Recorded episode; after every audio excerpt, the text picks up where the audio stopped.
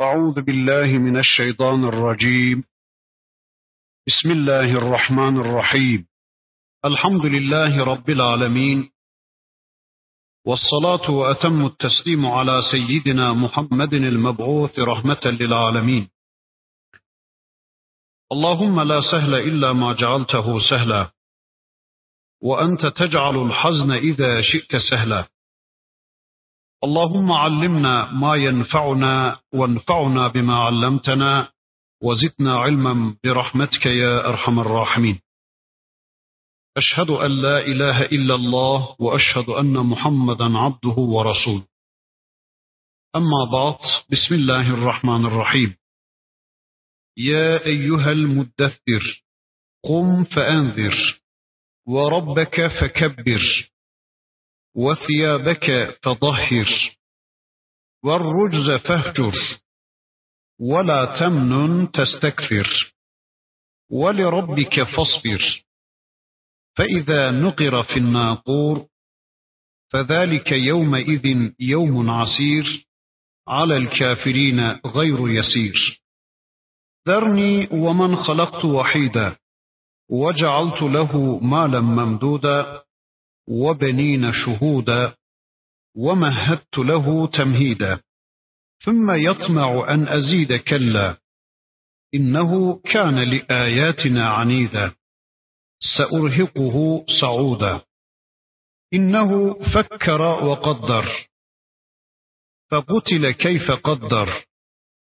ثم قتل كيف قدر. ثم نظر. ثم عبس وبسر. ثم أدبر واستكبر فقال إن هذا إلا سحر يؤثر. إن هذا إلا قول البشر سأصليه سقر. وما أدراك ما سقر لا تبقي ولا تذر. لواحة للبشر عليها تسعة عشر. إلى آخره صدق الله العظيم.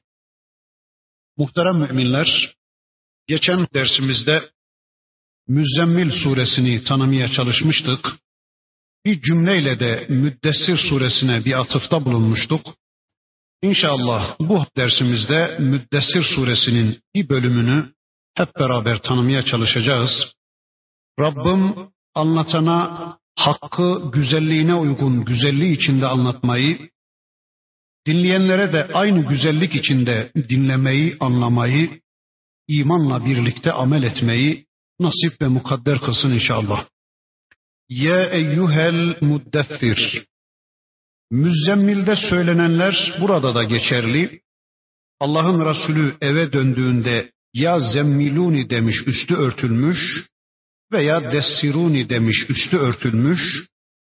İşte ey örtüsüne bürünen, başını yorganın altına çeken, gizlenen, saklanan, rahata meyleden gibi kinaye manalara da muhtemel olan bir kelime ile Resul-i Ekrem Efendimiz'e hitap edildiğini görüyoruz. Ya eyyuhel muddessir. Bunun bilebildiğim kadarıyla, anlayabildiğim kadarıyla birkaç manası var. İnşallah onları şöyle kısaca arz etmeye çalışayım. Ya eyyuhel muddessir. Ey elbisesini giyip namaz için doğrulmaya çalışan, namaza davranan peygamber. Veya ey risalet elbisesini giyinen, yani risalet yükünü yüklenen peygamber. Veya ey örtünen peygamber. Kim örtmüştü peygamberimizin üstünü? İşte Hatice anamız örtmüştü belki, çevresi örtmüştü veya arkadaşları veya şehri örtmüştü. Hani biz de örtünüyoruz ya şimdi bir şeylerle, evimizle örtünüyoruz, ehlimizle örtünüyoruz, eşimiz dostumuzla örtünüyoruz, dükkanımız tezgahımızla örtünüyoruz, işimiz aşımızla örtünüyoruz, makamımız mansıbımızla, cemaatimiz grubumuzla örtünüyoruz. Yani bunlar sebebiyle Allah'ın mesajına örtülü kalıyoruz. Bunlar sebebiyle Allah'ın mesajına karşı nötr davranıyoruz. Mesela diplomamızı, mesela doktoramızı, mesleğimizi, işimizi, aşımızı, müdürlüğümüzü kalkan yapıyoruz. Bütün bunları kalkan olarak kullanıyoruz. E ne yapalım? Durumumuz el vermiyor. İşte tamam ilgileneceğiz Allah'ın kitabıyla ama vakit bulamıyoruz filan diyoruz ya. Veya tamam biz de anlamak zorundayız. Biz de anlatmak zorundayız bu kitabı insanlara ama durumumuz elverişli değil. Konumum buna müsait değil. Çevrem anlayışlı değil. Doktoram engellenir, doçentliğim durdurulur, tayinim çıkarılır, mesleğim elimden alınır, yerimden yurdumdan olurum, makamım sarsılır filan diyoruz ya. İşte burada da peygamberimize ve onun şahsında hepimize bir hitap görüyoruz.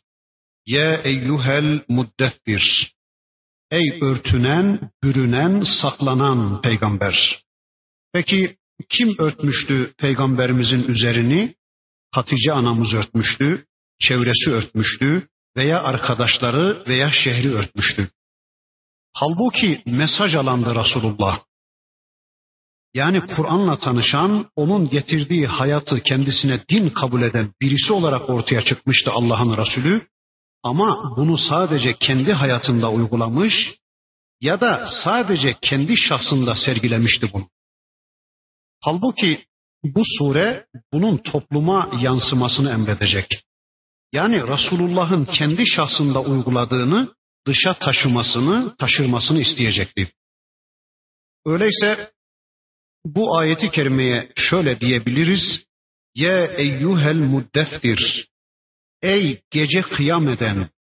Yani gece Allah'tan mesaj alıp gündüz ne yapacağını bilemeyen peygamber. Veya ey müzzemmille nebi olup nübüvvet elbisesini giyip şimdi de müddessirle de onu dışa taşıması, taşırması gereken peygamber. Veya gece kıraat etmesi gerektiğini anlayan bunu kendisine din kabul eden, gece kıraatı konusunda teslimiyet ortaya koyan ama bunu sadece kendi dünyasında uygulayan peygamber. Yani bunu sadece kendi dünyasında yapan kişi. Kum feendir. Bu ayeti kerimenin manasını şöyle de anlayabiliriz. Ey bürünüp yatan, ey bunun korkusunu çeken peygamber, ey kendisine güvenemeyen, yani ne yapacağı konusunda atak davranamayan kişi, köşesine çekilmiş, korku içinde büzüşüp kalmış olan kişi. Resulullah gerçekten ilk zamanlar öyleydi. Bilmiyordu, bilemiyordu, korkuyordu, kıvranıyordu Allah'ın Resulü. Ben bu işin üstesinden nasıl gelirim? Bunu insanlara nasıl ulaştırırım? İnsanlar beni dinlemez diye Allah'ın Resulü ilk zamanlar gerçekten çok korkuyordu. Hiç kimsesi yoktu. Yalnızdı, kimsesizdi, güçsüzdü, parasızdı, malsızdı yerine göre ya da Allah'ın Resulü bilge değildi, filozofluğu yoktu, eski dilleri bilmezdi, okur yazarlığı da yoktu, ne yapacağını bilmiyor, köşesine çekilmiş, üzerini örttürmüş, korku içinde Allah'ın Resulü bekliyordu. İşte böyle kendi köşesine, kendi atmosferine çekilmiş, ne yapacağını bilmez bir vaziyette korku içinde bekleyen Allah'ın Resulüne Cenab-ı Hak diyor ki, Ya eyyuhel muddessir kum. Veya bunun bir başka manasını da şöyle anlayabiliriz. Ey İslam'ın görüntüsü örnek şahıs olarak, yani insanlara İslam'ın görüntüsü olarak peygamberlik elbisesini giyen, bu örnekliği üzerine kisve edinen peygamber. Kalk bu örneklik kisvenle görün. Onunla kıyamet azm ile işine başla anlamına gelecektir bunun manası.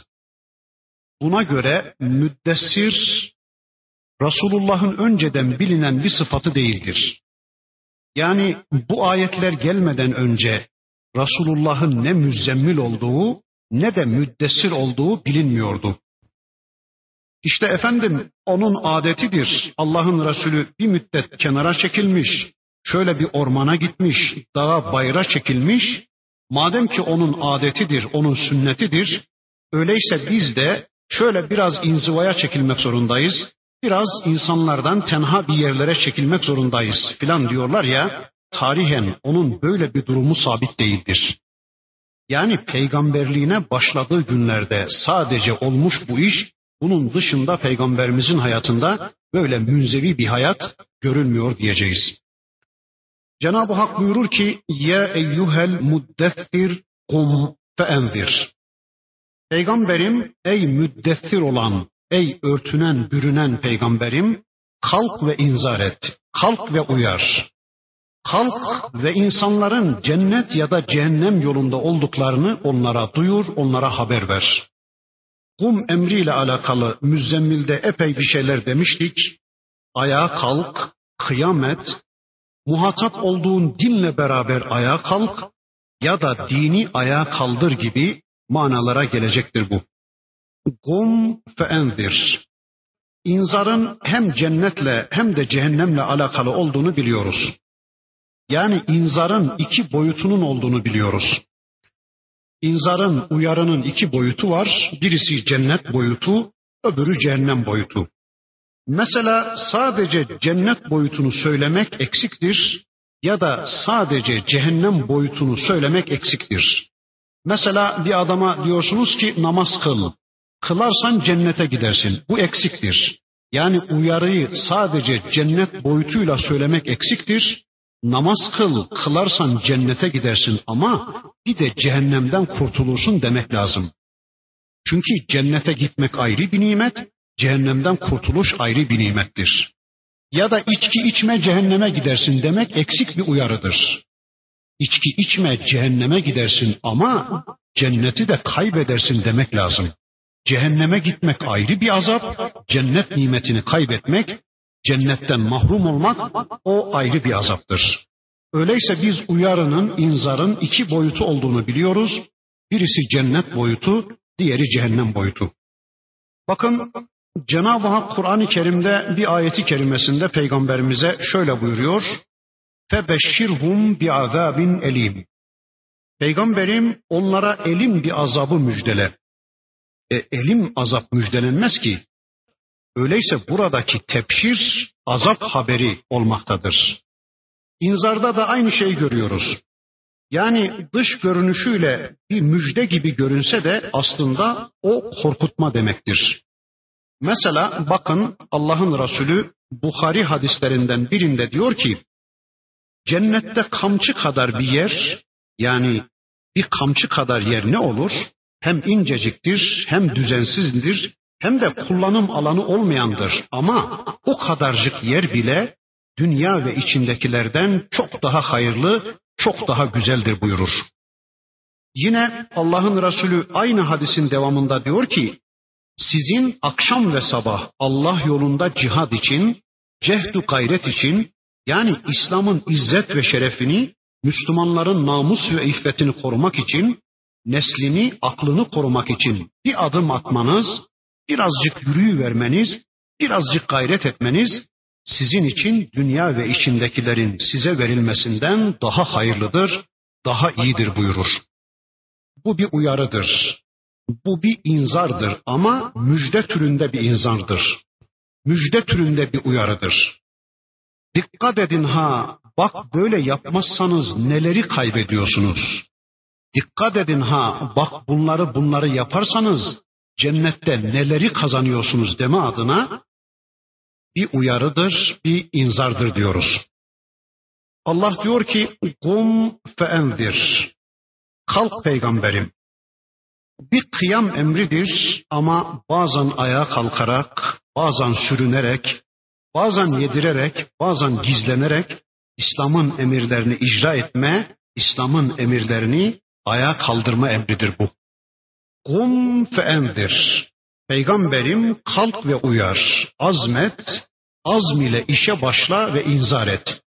Öyleyse biz kalkmamışsak yani biz hayatımızda, kendi hayatımızda kıyamı gerçekleştirmemişsek o zaman uyaramayacağız demektir. Kıyam neydi? Kıyam vahiy ile bütünleşmekti. Kıyam vahiy ile beraber olmaktı. Müzzemmil suresinde ben bunu uzun uzadıya anlatmaya çalıştım. Kıyam vahiy ile beraber olmaktı. Kıyam Allah'la diyalog içinde olmak. Yani Allah'ın dediklerini anlamaya çalışmaktı. Varattilil Kur'ane tertilayı gerçekleştirmekti kıyam. İşte bu kıyamı gerçekleştirebilirsek insanları uyarabiliriz. Yani gece kalkabiliyorsak, gece Allah'ın kitabından mesaj alabiliyorsak, gece Allah'ın dediklerini anlamaya çalışabiliyorsak, yani hayatımızda kıyamı gerçekleştirebilmişsek, o zaman biz de insanları uyaracağız demektir. Uyarma imkanı bulabileceğiz demektir. İşte o kıyam bizi uyarıya götürecek demektir. Ama biz gece kalkmamışsak, gece varattilil Kur'an'ı tertila yapmamışsak, yani Kur'an'ı ağır ağır okuyup Kur'an'dan mesaj almamışsak o zaman inzarı da yapamayacağız demektir. İnsanları da uyarma imkanımız olmayacak demektir. Öyleyse eğer Allah'ın Resulü peygamberlik yükünü yüklendiği için insanları uyarmak zorundaysa biz de eğer peygamberin ümmeti olma yükünü, peygamberin ümmeti olma şerefini, izzetini, teklifini yüklenmişsek işte bunu omuzumuzda hissederek biz de kıyam edecek ve arkasından insanları uyaracağız. Peki nerede uyaracağız? Nişanda uyaracağız, düğünde, dernekte, dükkanda, okulda, çarşıda, pazarda, panayırda, dış dünyamızda ve bir de kendi iç dünyamızda yani hanımımızla, annemizle, babamızla, konu komşumuzla, çoluk çocuğumuzla, kendi iç dünyamızda kendi kendimizi de uyaracağız demektir. Öyleyse sanki müzzemmil ile ferdi planda kulluk anlatılırken müddessirle de sanki sosyal kulluk anlatılıyor. Sanki Cenab-ı Hak şöyle buyurur, ey Müslümanlar, ey Müslüman kişi, sen kendin kıyam edip kendi kendini inzar ettiğin gibi başka insanların kıyamı için de zemin hazırla. Onlara da hakkı, hakikati duyur. Sen cehennemden korunduğun gibi, kendini cehennemden koruduğun gibi insanların da cehennemden korunmalarını sağla. Yani sen kendin cennet yolunu bulabildiğin gibi, kendin için cennet yolunu kolaylaştırma çabası içine girdiğin gibi, cennete yalnız gitmeyi hedefleme, birilerinin de cennete gitmesini sağla diyor sanki Rabbimiz. Bakın bundan sonra uyarının şöyle olduğunu anlatır Allah. Buyurur ki ve rabbeke fekebbir. Bir de peygamberim Rabbini büyükle. Ve rabbeke fekebbir Rabbini büyükle. Yani büyüklüğün ancak Rabbinin şanından olduğunu, küçüklüğün, hakirliğin, horluğun Allah'tan başkalarına ait olduğunu ilan edip tüm dünyaya haykır bunu. Ama önce kendin de kabul et bunu. Buna iman değil sadece. Bunu amel olarak, söz olarak, kavil olarak, fiil olarak, tavır olarak ortaya koy denilmektedir. İslam'ın ortaya konulmasının bel kemiği budur. Allahu Ekber. Hani namaz kıyamına kalkınca da Allahu Ekber diye başlıyoruz ya. İslam'ın ortaya konulmasının bel kemiği budur. Allahu Ekber. Bütün işimize bununla başlayacağız.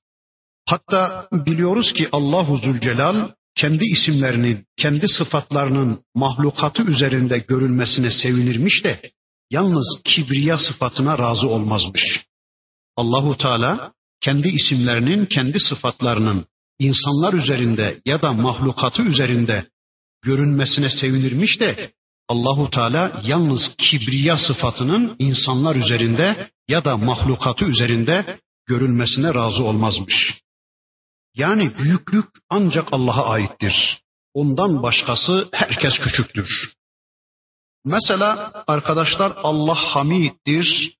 Ben de hamid olmaya yani övgüye layık olmaya çalışabilirim.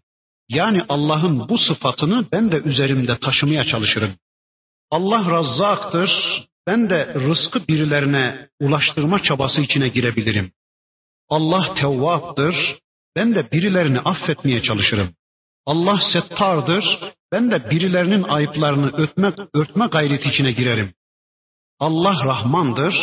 Ben Rahman olamam hadisin ifadesine göre ama ben de Rahim olarak merhametli olmaya ya da merhamete layık olmaya çalışırım. Ama Allah ekberdir, Allah kebirdir, kibriya sıfatı vardır Allah'ın. Ben bunu anladıkça, ben bunu kavradıkça, küçüldükçe küçülürüm, ufaldıkça ufalırım, ezildikçe ezilirim. kendimin aciz olduğumun farkına varırım. İşte Allah karşısında kişinin mutlak takılması gereken tavır budur. Ötekileri Cenab-ı Hakk'ın öteki sıfatlarını, öteki isimlerini gücüm yettiğince üzerimde taşımaya çalışacağım. Mesela Allah ehad mı? Ben de öyle olacak mıyım? Elbette kimse bana yardımcı olmasa tek başına ben de Allah'a kulluk etmeye çalışacağım ya da Allah'a kulluk noktasında en önde olmaya, en önde gitmeye çalışacağım. Allah şafi mi? Ben de şifayı Allah'tan bekleyen ama birilerine dağıtan olacağım. Lakin Allah'ın büyüklüğü konusunda ben küçük olmaya çalışacağım. Allah'ın büyüklüğü söz konusu oldu mu onu üzerimde taşımak şöyle dursun. Küçüldükçe küçüleceğim, ezildikçe ezileceğim, horluğumu, hakirliğimi anlayacağım. Hatta bakın Allah'ın Resulü bu ayet geldikten sonra hemen Allahu Ekber demiş. Hazreti Hatice annemiz de Allahu Ekber demiş ve Allah'ın Resulü kendisine ilk desteği bulduğu için çok sevinmiş peygamberimiz. Tabi bunu sadece dille söylememiz yetmeyecektir. Bu Allahu Ekber sözünü, Allah en büyük sözünü tüm davranışlarımızda, tüm eylemlerimizde, tüm hayatımızda göstermek zorundayız. Mesela bir adam namaz kılarken Allahu Ekber diyor, en büyük Allah diyor ama stadyumda maç seyrederken ya da televizyon karşısında maç seyrederken Konya Spor en büyük başka büyük yok derse işte bu adam bu sözü ağzından gevelemiş ama gırtlağından aşağıya indirmemiş, hayatına sindirmemiş demektir. Demin dedim ki kıyamın varlık sebebi budur. Çünkü ilahlaştırılanlar büyüktür. Bu cümleyi bir daha söyleyeyim. İlahlaştırılan varlıklar büyüktür. Kişi neyi ilah kabul etmişse onu kendinden büyük kabul ettiği için sözünü dinler. Mesela adam şehvatını mı ilahlaştırdı, annesini mi ilahlaştırdı, karısını mı ilahlaştırdı, reisini mi, efendisini mi ilahlaştırdı, onu sözü dinlenecek varlık bildi de ondan. Yani büyük kabul etti de ondan. Öyleyse Allah en büyüktür, başka büyük yok. Hangi konuda? Ekonomik sorunların çözümünde mi en büyük Allah? Siyasal bakış açısı geliştirmede mi Allah en büyük? Aile planlamasında mı Allah en büyük? Sosyal ilişkilerde mi Allah en büyük? Aklınıza ne geldiyse, hangi konu gündeme gelmişse Allah en büyük, Allah en büyük, Allah en büyük diyeceğiz. Mesela şöyle bir uçağa binin, beş bin, on bin kilometre gökyüzüne yükselin. Biraz daha çıkın, şöyle yüz bin, iki yüz bin kilometre yükselin, dünya ne kadar küçülecek değil mi? Biraz daha yükselin, mesela Ay'a gidin, Merih'e gidin, dünyamız bir nokta kalır değil mi? İşte nokta kadar bile olmayan minnacık bir dünyanın içinde, minnacık bir Konya'nın içinde, minnacık bir evin içinde ben sinirlenmişim, gazaplanmışım, kapıları, pencereleri tekmelemeye kalkmışım. Çoluk çocuğumu dövmeye kalkmışım. E ne ki bu? Ne ifade eder bu benim sinirlenmem? Bir de kürsüye gidin, arşa gidin, gidemezsiniz de bir düşünün şöyle mikrop kadar bile kalmayan dünyanın içinde, Konya'nın içinde kendi yerinizi bulmaya çalışın bulabilirseniz. Ne kadar küçüldük değil mi? Öyleyse Allah büyük, başka büyük yok. Peki biz ne zaman büyürüz? O büyükle diyalog kurunca, yani büyüğün büyüklüğüyle irtibata geçince, yani büyüğün küçüklere uzattığı şu hablullahil metin olan mesajına Allah'ın kitabına sarılınca büyürüz. Öyleyse Allah'la beraber olmaya, Allah'ın vahyiyle beraber olmaya çalışalım inşallah. Cenab-ı Hak buyurur ki ve rabbeke fekebbir. Peygamberim Rabbini büyükle, büyüklüğün onun şanından olduğunu, küçüklüğün de, horluğun, hakirliğin de Allah'ın şanından olmadığını, başkalarının şanından olduğunu bütün dünyaya ilan et ama önce kendin de buna inan peygamberim. Sonra buyurur ki Rabbimiz ve thiyabeke fedahhir bir de elbiseni de temizle peygamberim. Esvabını, elbiseni artık temizle peygamberim. elbise kelimesi vücudumuzu dış alemden koruyan, saklayan giysidir. Acaba şu bizim üzerimizdekiler mi? Yani bu bizim üzerimizdekiler gerçekten elbise midir, değil midir onu bilmiyorum. Eğer şu anda bizim üzerimize giydiğimiz şu elbiseler elbise sayılırsa buna göre mesela mayo da elbise olacaktır. Veya tül perdeden giyilen de elbise olacaktır. Peki nedir elbise öyleyse? Elbise kişinin vücut hatlarını örtecek, kişiyi örtücü olan şeye elbise diyoruz. Bu ayetten dolayı diyorlar ki İslam'dan önce ne müşrikler ne de ehli kitabın elbise temizleme adeti yoktu. E bakıyoruz şimdi de öyle. İslam'ı yaşayanların dışında, Müslümanlığı kabullenenlerin, Allah'a kulluğu yaşamaya çalışanların dışında başka insanlarda elbise temizliği göremiyoruz. Allah diyor ki: "Ve fadahhir." Elbiseni temizle peygamberim, esvabını, elbiseni artık tertemiz hale getir peygamberim. Bu ayetin birkaç manası olacak. İnşallah uzatmadan onları şöyle kısaca arz etmeye çalışayım. وَثِيَابَكَ فَضَحِّرْ Elbiseni temizle peygamberim ve ey peygamber yolunun yolcuları siz de elbiselerinizi temizleyin. Elbise birincisi iffet ve namus manasına gelir. Bu kelime tarihte de kullanıla gelmiş ve hala da kullanılmaktadır. Mesela eteği kirli, eteği temiz veya uşkuruna düşkün gibi sözler elbiseyle ilişkin ama namus ve iffeti çağrıştıran ifadelerdir. Öyleyse ayeti kerimeye şöyle mana vereceğiz. وَثِيَابَكَ فَضَحِّرْ Peygamberim ve ey peygamber yolunun yolcuları iffet ve namusunuzu temizleyin. İffet ve namusunuzu temiz hale getirin demektir bunun manası.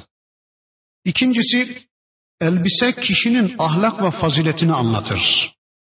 Hani üzerime bugüne kadar fıskı fucur elbisesi giymedim diye bir laf kullanılır. Fıskı fucur elbisesi. Veya işte dangalaklık, dalkavukluk kisvesine büren, bürünme diyor adam. İşte bu da elbise manasına gelecek. Öyleyse bu mana ile ayeti kerimeye şöyle diyeceğiz. وَثِيَابَكَ فَضَحِّرْ Peygamberim ahlak ve faziletini temizle, ahlaklı ve faziletli hale gel. Yine elbise bizzat kişinin kendisi anlamına gelir. Yani kişinin dışı söylenir de içi anlamına gelir.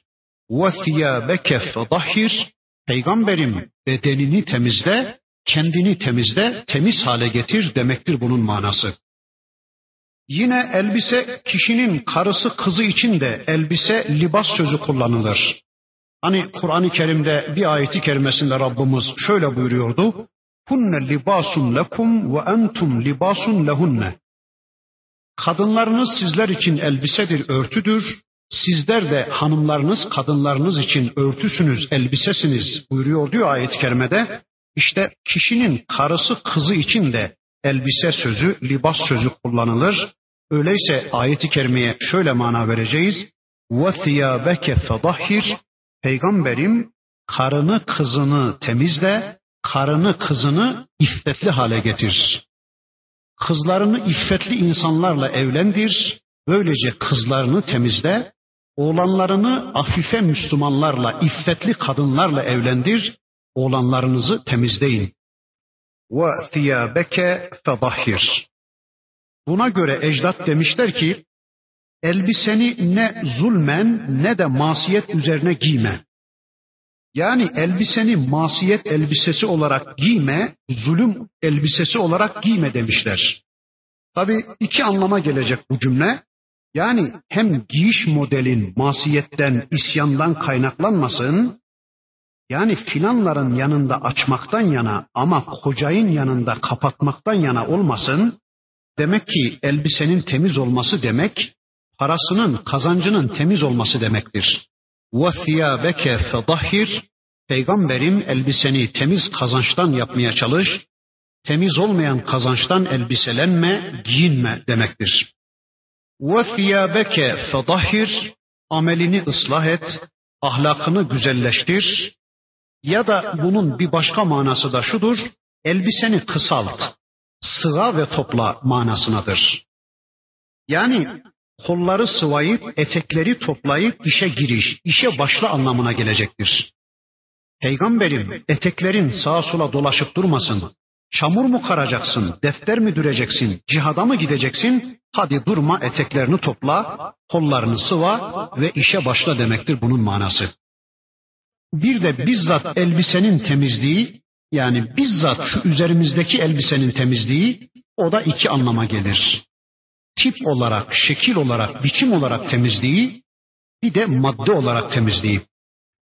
Mesela domuz derisinden yapılan bir elbise ne kadar da tip olarak uygun da olsa temiz değildir o.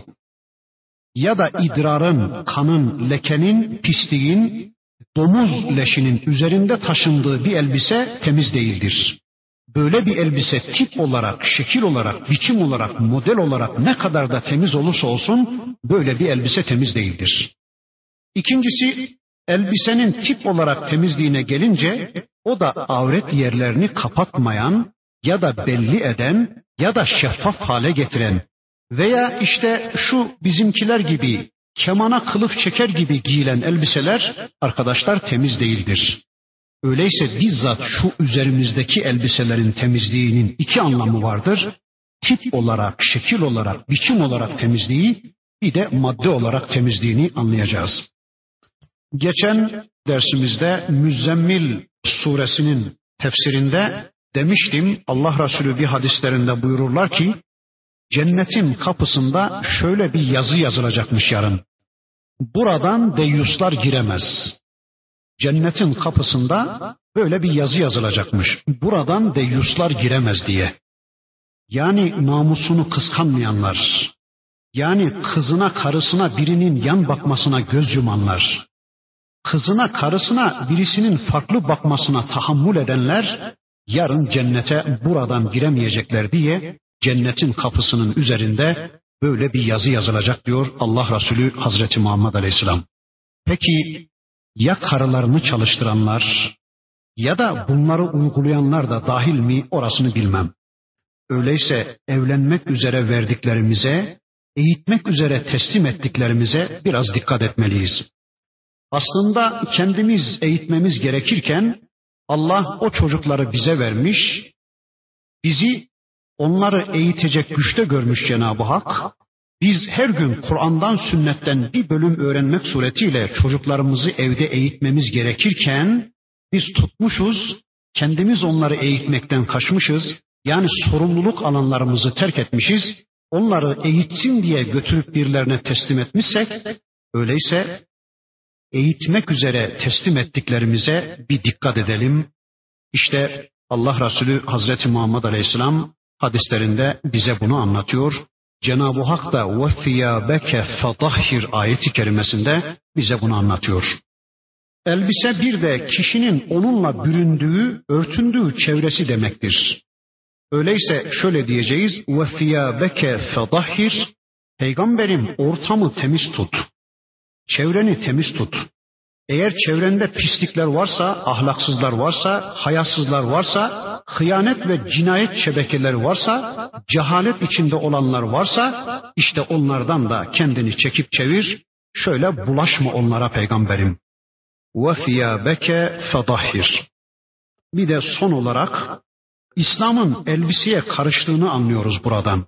Yani İslam'ın elbiseye de karıştığını anlıyoruz.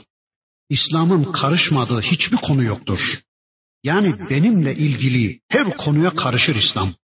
Bakın bu ayeti kerimede İslam'ın elbiseye de karıştığını görüyoruz. Allah buyurur ki وَثِيَابَكَ فَضَحِّرْ Elbiseni de temizle ey peygamberim ve ey peygamber yolunun yolcuları siz de elbiselerinizi temizleyin. Sonra diyor ki Rabbimiz وَالرُّجْزَ fehcur bir de peygamberim rucuzden hicret et. Senin ricizde, rucuzda ilgin alakan kalmasın. Önceki gözle görülen pislikleri, bu ikincisi de gözle görülmeyen pislikleri anlatıyor gibi. Hani Allah ve fiyabeke fedahhir demişti ya, bu önceki gözle görülen pislikleri Ama ve rucze fehcur ayeti de sanki gözle görülmeyen pislikleri anlatıyor gibi. Riciz kelimesi, rucuz kelimesi birkaç anlama gelir. Onları şöyle kısaca inşallah özetlemeye çalışayım. Riciz birinci olarak putlar demektir. Rucuz, riciz put demektir, putlar demektir. Öyleyse ve rucze fehcur, peygamberim çevrendeki putları ya da insanların putlaştırdığı putları aslı put olan veya sonradan put özelliği kazanmış olan tüm putları temizle, hepsini ortadan kaldır demektir. Rucuz esnam demektir veya evsan demektir. Senin putlarla, putçulukla ilgin olmasın, çevrendeki bütün putları kaldır ve temizle peygamberim. Urucuz kelimesinin ikinci anlamı günah anlamına gelir, şirk anlamına gelir, zünub anlamına veya işte azap anlamına gelir. Öyleyse peygamberim sen bütün bunlardan yani Allah'ın gazabını celbedecek bütün bu günahlardan, zünubdan, bütün bunların hepsinden hicret et denmektedir.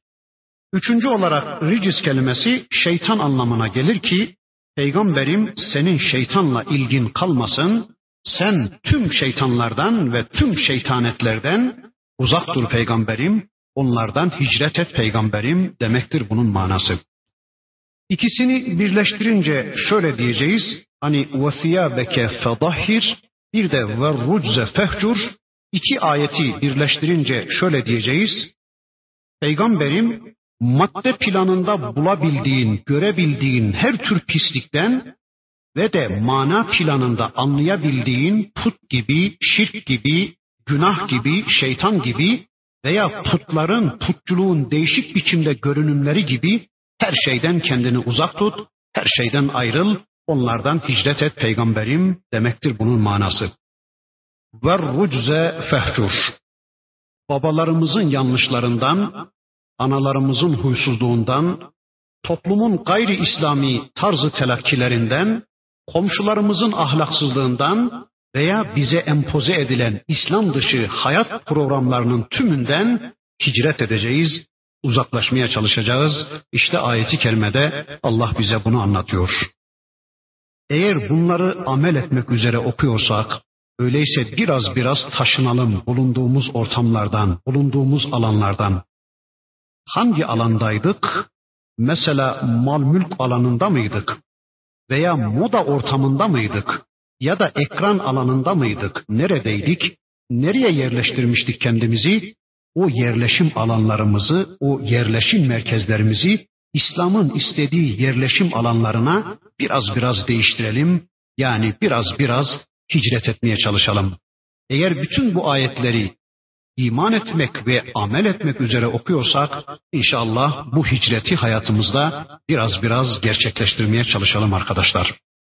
Bundan sonra buyurur ki Rabbimiz وَلَا تَمْنُنْ تَسْتَكْفِرْ Peygamberim daha iyisini beklediğinden dolayı sen insanlara iyilikte bulunayım deme sakın. Bu cümleyi bir daha söyleyeyim. Daha iyisini, daha güzelini beklediğinden dolayı sakın insanlara iyilikte bulunayım deme. Yani gaz gelecek yerden tavuk esirgenmez deme. Ben bunu bir kere arabama bindirirsem bu bana araba hediye edecek deme. Yani hareketini buna bina etme peygamberim. Ya da bunun ikinci anlamı şöyledir. وَلَا تَمْنُنْ تَسْتَكْفِرْ Yaptığın işi çok görerek başa kalkma. Veya sen çok iyiliğe layıksın zannederek hareketini öylece düzenleme. Veya karşındakini minnet duygusu altında tutma. Yani az verip çok şey bekleme peygamberim. Hem toplumsal planda hem de Allah'a karşı görevlerinde öyle davranma sakın. Mesela işte namazımızı kılıyoruz, abdestimizi alıyoruz. E elbette Allah bizi cennete koyacaktır değil mi? Allah bizi koymayacak da cennetine sığırları mı koyacak diye az yaptığın kulluğun karşılığında tam kulluğun gereği olan cenneti bekleme. Böyle bir beklenti içine girme. Bir böyle anlıyoruz. Bir de sosyal ilişkiler içinde şöyle anlamaya çalışıyoruz. Karşındakine iki ayet anlattım diye iki çay içirmesini bekleme. Ya da karşındaki kişiye iki ayet anlattım diye, iki hadis anlattım diye bir aferin demesini bekleme. Veya tebliğ ettim, duyurdum diye hemen onun hayatının değişmesini bekleme.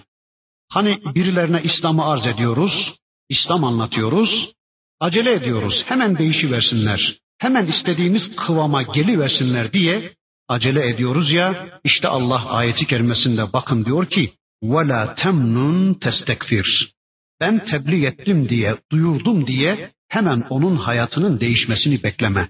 Böyle bir beklenti içine girme. Bu ayeti kerimenin bir başka manasını da şöyle anlıyoruz.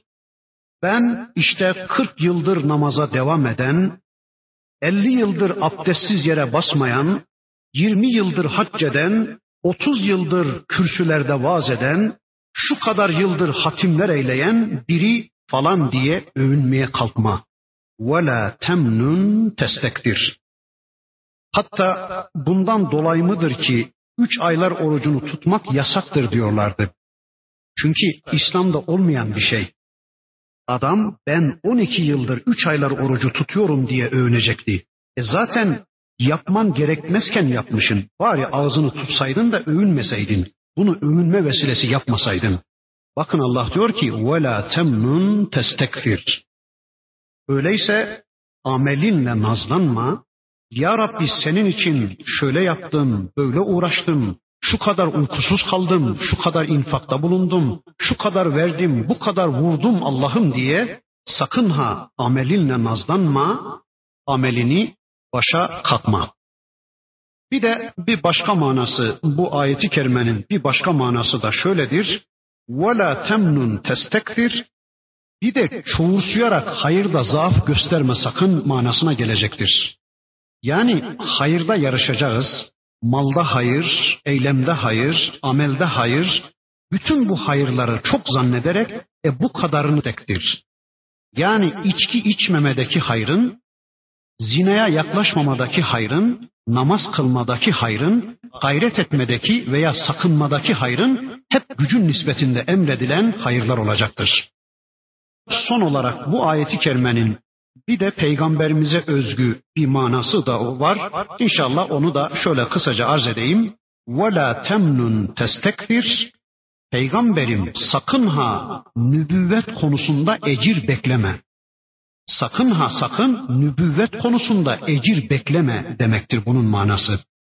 Yani ben bu insanlara İslam'ı duyuruyorum. Ben nübüvvet ortaya koyuyorum. Bana bunun karşılığında ücret vermeliler. Bana bunun karşılığında hediyeler vermeliler. Beklentisi içine girme sakın peygamberim. Ben müddessir anlatıyorum. Ben bu insanlara bakara duyuruyorum. Bana bal yedirsinler, baklava ikram etsinler, beni arabalarına bindirsinler, beni alkış tufanına tutsunlar, benim karşımda şöyle şöyle davransınlar, bana izzet ve ikramda bulunsunlar, benim elimi eteğimi öpmeye kalksınlar demeyeceğiz bizde Allah korusun Maalesef ama maalesef hoca efendiler burada çok yanarlar gibi. Evet hoca efendiler maalesef ama maalesef burada çok yanarlar gibi. Birilerine bir şeyler anlatıyorsanız, birilerine ayet anlatıyor, birilerine hadis anlatıyorsanız, birilerine İslam'ı tebliğ ediyorsanız, onların dirilmesi için uğraşıyor, gayret ediyorsanız, onlardan sakın ha sakın mükafat beklemeyin.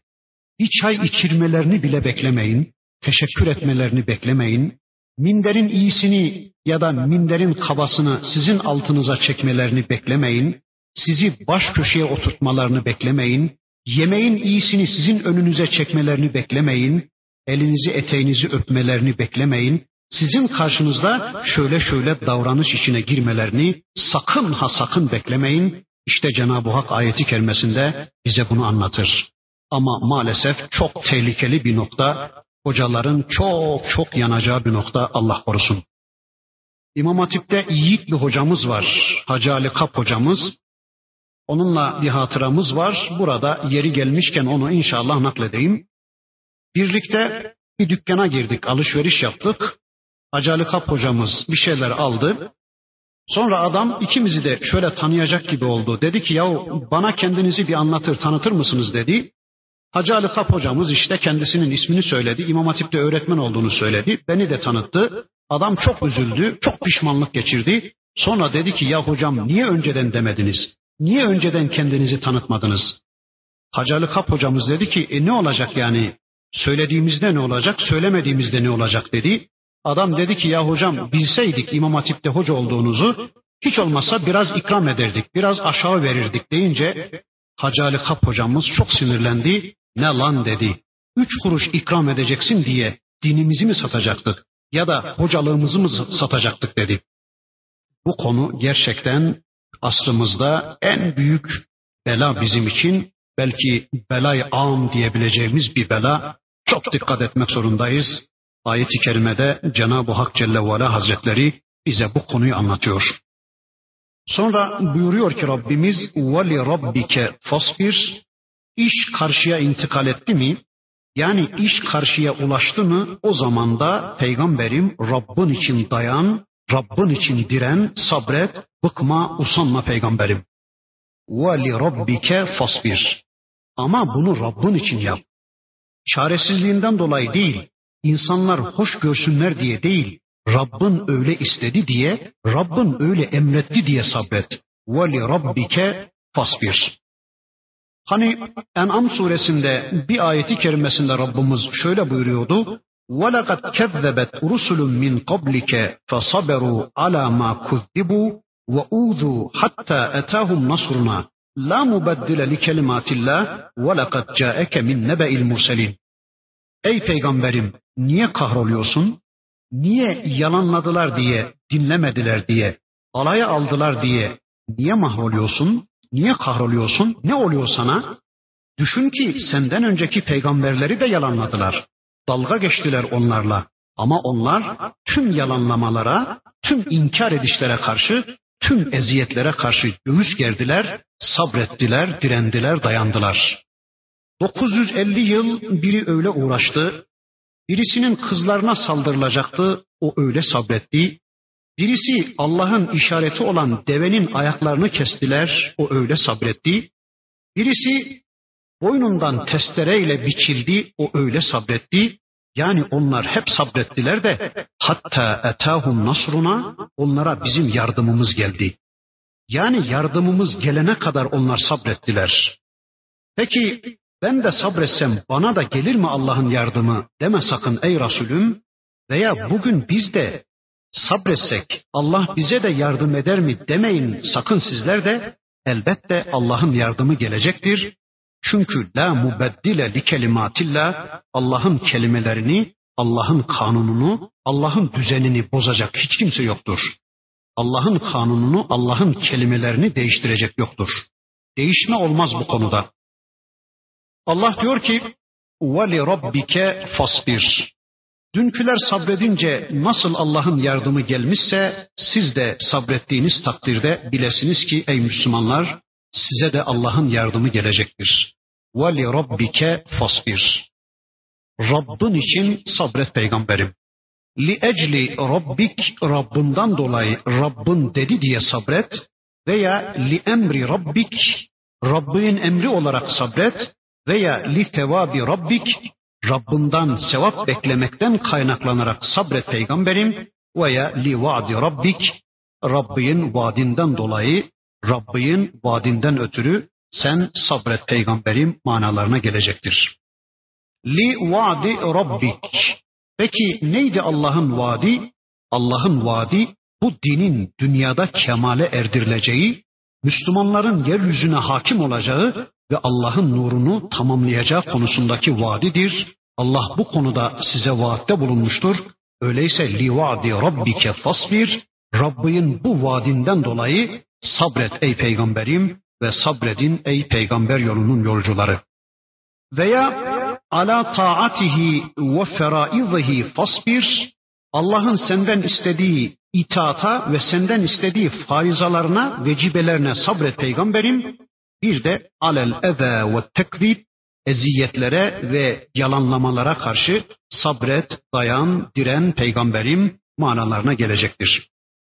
Sabırla alakalı daha önceki derslerimizde epey bir şeyler demiştik.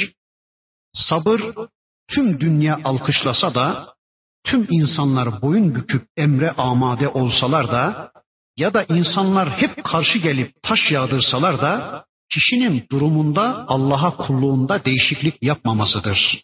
İşte sabır budur. Bize de öğütlenen budur. Yani insanlar toplansalar, bir eline ayı, öbür eline güneşi verseler, onu kendilerine melik yapsalar, ona kadın kız verseler, onu paraya, pula, ikrama boğsalar da sabreden, direnen, dayanandır peygamber ya. İşte biz de öyle olmaya çalışacağız. Allah bu ayeti kerimesinde bizim de peygamberimiz gibi sabırlı olmamızı istiyor. Veli rabbike fasbir. Rabbin için sabret peygamberim. Kafirler çok olabilecek sabret. Müslümanlar meskenet içinde olabilecekler bazen sabret peygamberim. Gardiyanların işkencesi altında olacaksın sabret. Ekmekleriniz ellerinizden alınacak sabredin. Evlatlarınız öldürülecek sabredin. Kızlarınız hayasızlaştırılacak sabredin. İnkarcılar galip gelebilecek sabredin. Düzene başkaları hakim olabilecek sabredin. Yani her şartta, her konumda en namüsait, en namüsait durumda kişi Allah'ın dediği kulluğu yapmaya devam edecektir. İşte biz buna sabır diyoruz. Değilse Allah korusun boyun bükmek, e ne yapalım başka çaremiz yokmuş, kaderimiz böyleymiş demek sabır değildir. Bu İslam literatüründe zillettir Allah korusun. Öyleyse sabır neymiş? her ortamda, her şartta, her konumda Allah'ın bizden istediklerini yapmaya çalışmak, Allah'a kulluğu icra etmeye çalışmak, her şeye rağmen sabredip Allah'a kulluğumuzda değişiklik yapmamak, tavırlarımızda değişiklik yapmamaktır. İşte bunun adına biz sabır diyoruz. Sen sabret peygamberim, sizler sabredin ey peygamber yolunun yolcuları çünkü feiza nukira fin nakur boru çalındığı zaman sura üflendiğinde yani birinci kıyamet koptuğunda fe izâ nukira fin nakur boru çalındığında sur üflendiğinde sura üflendiğinde fezalike yevme izin yevmun asir alel kafirine gayru yesir. O gün gerçekten çok çetin, çok zorlu bir gündür. İnsanların zorlanacağı, insanların korkunç bir biçimde zorlanacağı bir gündür. Ama kafirler için hiç de kolaylanmayacak bir zorluk vardır o gün. Sonra diyor ki Allah, derni ve men halaktu vahida. Öyleyse sen şu yalnız olarak yarattığını bana bırak peygamberim.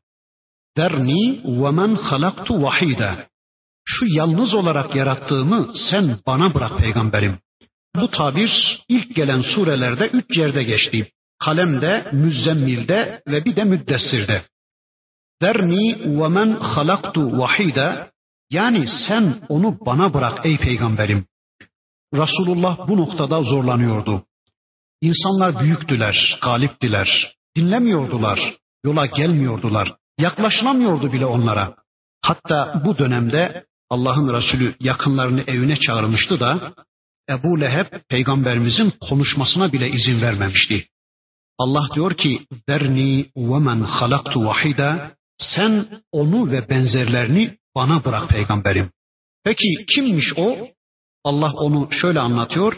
Men halaktu vahida şu yapayalnız yaratılanı yani yalnızca yarattığımı bunun iki çeşit manası olacaktır. Birincisi وَمَنْ خَلَقْتُ وَحِيدًا ana karnındayken malı, mülkü, çevresi, hısımı, akrabası, bilgisi, ilmi, irfanı, gücü, kuvveti olmadan kendi başına hiçbir şeysiz, yapayalnız, güçsüz, kuvvetsiz, bakışsız, görüşsüz, konuşmasız ya insan, işte öyle yarattığımı sen bana bırak peygamberim. Yapayalnız bıraktığımı, yani hiçbir şeye sahip olmadan, hiçbir şeye malik olmadan, kendini bile tanımadan, bilgisi görgüsü olmadan, hiçbir şeye sahip olmadan yarattığımı sen bana bırak peygamberim. Birinci anlam böyle, ayeti kerimenin ikinci anlamı da şöyle, Cenab-ı Hakk'ın kendine raci anlamı, o da şöyle diyeceğiz, yani yaratma konusunda kimseye ihtiyacım olmadan, kimseyi yardıma çağırmadan ben yapayalnız yarattığımı sen bana bırak peygamberim. Bu hepimizi ilgilendiren bir tehdit unsuru. E ne oluyor yani? Yapayalnızdık, kimsesizdik, hiçtik, hiçbir şeyimiz yoktu. Allah da bizi var etmek için kimseye sormamış, danışmamış, kimseden yardım filan da almamış. Öyleyse ne bu halimiz? Nasıl da Allah'a kafa tutmaya kalkıyoruz? Kendimizi binane zannediyoruz da, kendimizi bir şey zannediyoruz da Allah'a kafa tutmaya kalkıyoruz. Öyleyse nedir bu halimiz diyeceğiz. Hani şairin birisi öyle der. Hatırından çıkmasın uryan cihana geldiğin, nice kim geldin yine anın gibi gitmen gerek. Dünyaya çırılçıplak geldiğini unutma sakın. Ama nasıl geldiysen öylece git. Günahsız geldin, aciz olduğunu bile bile geldin, acziyetin, güçsüzlüğün zirvesinde geldin, malın, mülkün, ipin, sapın yoktu geldin, yine aynen öyle gitmeye çalış diyor. Allah peygamber ve peygamber yolunun yolcularına diyor ki, derni ve men halaktu vahida, sen onu bana bırak peygamberim. Siz onu bana bırakın ey Müslümanlar. Peki ne özellikleri varmış bu kişinin? Bakın devam ediyor ayeti kerimede Rabbimiz. وَجَعَلْتُ لَهُ مَالًا مَمْدُودًا Bir de ona malı memdudu, uzun uzadıya uzatılmış malı, mülkü, arazisi, çiftliği, neleri neleri vardı onun. Neler neler vermiştim ben ona. E kim bu? İşte sen ben bizim olan tüm piyasadaki zenginler. Yazdıkları kışlıkları olanlar, malı mülkü olanlar.